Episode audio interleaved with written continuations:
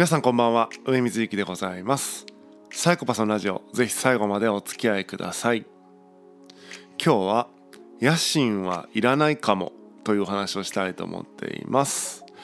えー、まあねこう12月っていうこともあってですね、えーまあ、会社をまあ経営しているんですけども、えー、その経営メンバーでですね来年どうしていこうかみたいなその来期のね、えー、計画を立てている中のまあ雑談というかねちょっとした一コマで僕はですね、えー、まあなんていうのかな野心っていう野心がもうなくなってしまったんだというお話をしました。でなんだろうな野心っていわゆるその一般的には何だろうな。自分の部を超えた望みというかね、えー、今の自分ではない何かもっと高みを目指していくようなそれは地位だったり名誉だったり財力だったりとか、まあ、いろいろ分かりやすいところではあると思うんですけどもいわゆる自分の部を超えた望みを持つっていうところの野心が僕はですね、えー、かなり、えーまあ、ゼロではないのかもしれないけどもかなりなくなってしまったと。でイコール別にやる気がないとかではないですよ、えー、やる気とかはあるんだけどもなんか今の自分では足りなくてもっとなんかならなきゃいけないみたいなそういう欲求がですね今なくなっちゃったんですよね。で、えー、それを言った時のですね、えーとまあ、ビジネスパートナーその、ね、仲間たちの反応としてはですねむしろなんか等身大の自分になったってことなんじゃないのみたいな感じで言ってくれてまあなんとなくそれは僕は肯定的な言葉と、えー、捉えてですねまあちょっとこうなんだろうな、えー、野心がないっていう言い方をしてたけどもちょっとねあ都心での自分だったのかもなと思ってたんですね。でまあそれはそれでいいんだけどもじゃあ野心なんでなくなってしまったんだろう？みたいなことをですね改めて考えてみました。ということで今日お話ししたいと思ってます。でもともとはね、えー、野心家でした。あのー、高校時代からバリバリバンドやってたんですけども、えー、当時やっぱ本気でね音楽でやっぱ世界を変えようとしてたんですね、えー、世界をどう変えようとしてたかっていう具体的なね、えー、具体性がないというとこやっぱその若々ねその若い頃ならではだと思うんですけども本当ね自分のバンド活動でその音楽で世界を変えれるとね思い込んでいたんですね。まあ変えれるのかもしれないんですけども、えー、結果、えー、まあなんだろうな諦めるというか、えーまあ、趣味だよねということで音楽はね、えー、趣味と割り切ったわけですけども、えー、それからこう生きる目的みたいなものをある種見失ったというかうーんどうやって生きていこうかな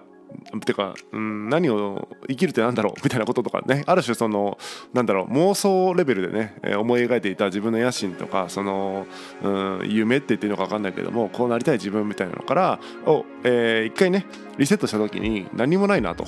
ですごくね、えー、結構苦悩したんですけども、えー、そこからはですね今度ビジネスの世界にですね、えー、足を踏み入れましたまあなんか別に金持ちになってやろうとかそういうことではなくなんかやっぱバンド自体に失敗したところってやっぱそのなんだろうその資本主義のその市場の中でえー、と自分のその活動の折り合いをつけるってことができなかったので、まあ、ビジネスをしっかりやればあそこら辺もちょっと見えてくるのかなというところでビジネスの世界に飛び込みました。で最初はねやっぱそのやるからにはというところでこうまたそのビジネスならではのこう野心みたいなものを持ってね取り組んでいたんですけども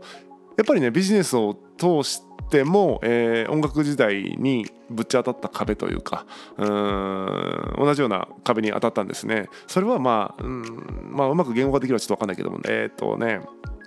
やっぱり思いに勝るものはないってことなんですよね、えー、それをしたいと思っている人がやっている以上っていうのはこの世の全てかなっていうふうに改めてねビジネスをやった上でも思ったんですね。つまり、えー、例えば僕が何かのビジネスをしたい、まあ、ビジネスをしたいじゃないな。何かしたいことがある。それをビジネスに載せました、えー、っていう時に何もね1兆円稼ぐ必要があるのかと。うんそやりたいと思っている自分がいる。やっている以上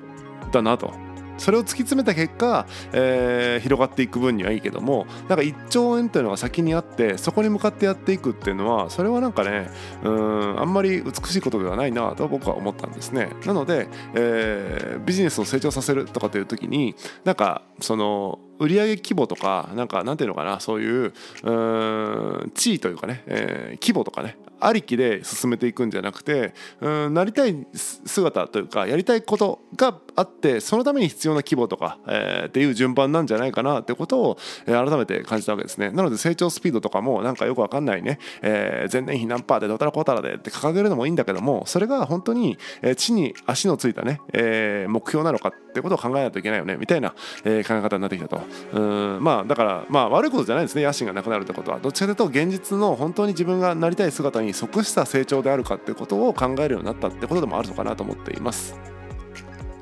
でえっとまあ社会課題とかね今その解決とかでねソーシャルベンチャーみたいな、え会社が多い多いっていうかその結構ね今あ注目されてると思うんですよね。でうちの会社もですねどっちかというとソーシャルベンチャーで、えっとまあ、教育のねちょっと新しい形というか今までなかったような、形でやってるので結果として新しいというか結果としてそういう教育の社会課題を解決するような企業なのかなというふうに思ってはいるんですけどもえー、っとねなんかそれをそれがもうニュースタンダードだからもう全部こうオセロがね黒から白にひっくり返るみたいな感じで、えー、全部こっちになびくべきだとは思ってないんですよね僕はね、えー、全く思ってない。なんか自分が思っている、えー、教育観みたいなものが、えー、それが賛同する人が利用すればいいかなそのサービスを。みたいな感覚でしか思っていなくて、えー、っていうサービスが世の中にいっぱいあって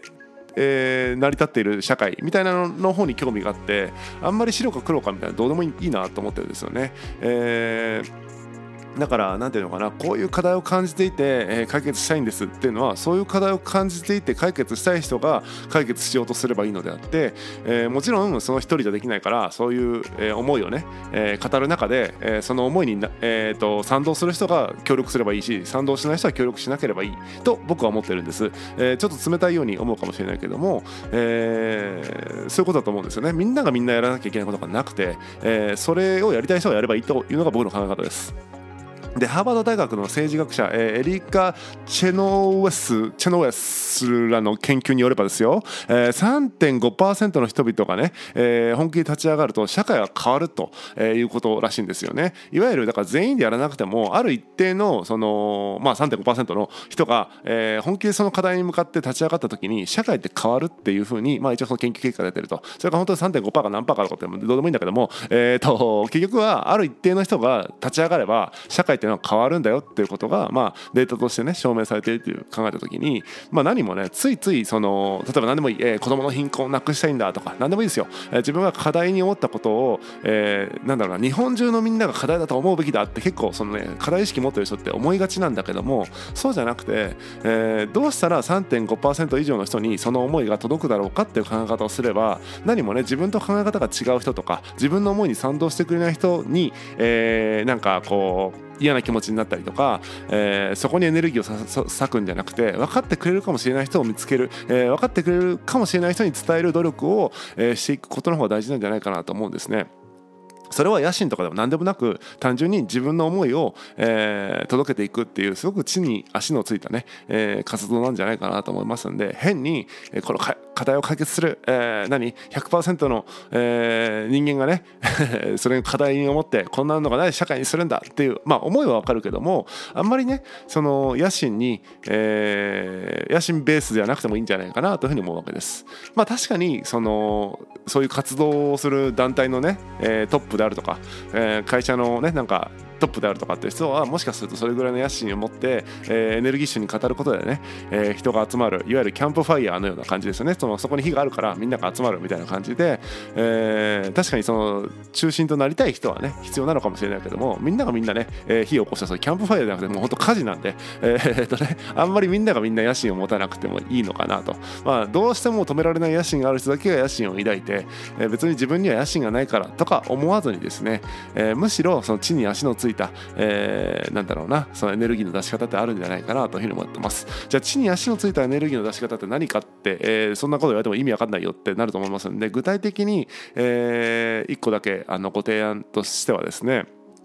テーマを掲げるってことですね、えー、いわゆる理念みたいなものですね人生理念とか経営理念とかありますけどもああいう理念を自分の中で掲げるってことは重要で僕はですね、えっと、個人の理念、えっと、このポッドキャストでも話しましたけども、えー、心の豊かさを探求するっていう、えー、自分の個人的なね人生理念を掲げていて全ての活動仕事もそうだし、えー、全ての活動ねが心の豊かさをこう探求するような活動になっているだろうかっていうことで、えー、照らし合わせながら生活してるんですね。だからこのポッドキャストとかエッセイとかもその自分の、えー、と思考と向き合う時間っていうのはすごく心の豊かさを探求することとつながってる活動なので、えーまあ、飽きもせず続けていけてるのかなと思ったりもします。また、えー、と仕事ですね会社の方はですね、えー、思考し続ける社会を作るっていう、え、ビジョンで活動してるんですけども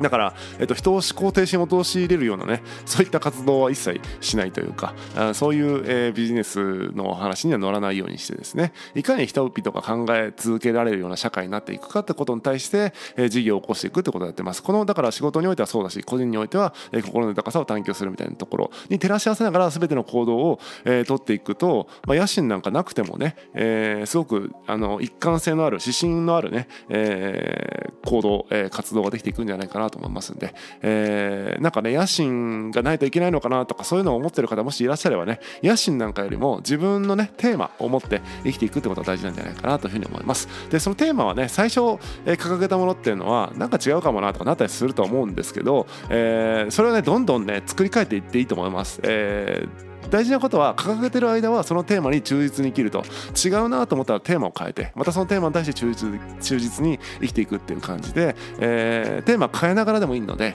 えー、しっかりテーマを掲げてね。そこに対して、えーと、一貫性を持った自分として生きていくっていうことができれば、まあ、野心ながなくてもねもしかすると、えー、こう積み上がっていく、えー、すごく自信が持てる人生になるんじゃないかなと思いますんで、えー、テーマを持ってみましょうという、えー、ご提案でした。本日は以上でございます。またお会いしましょう。さようなら。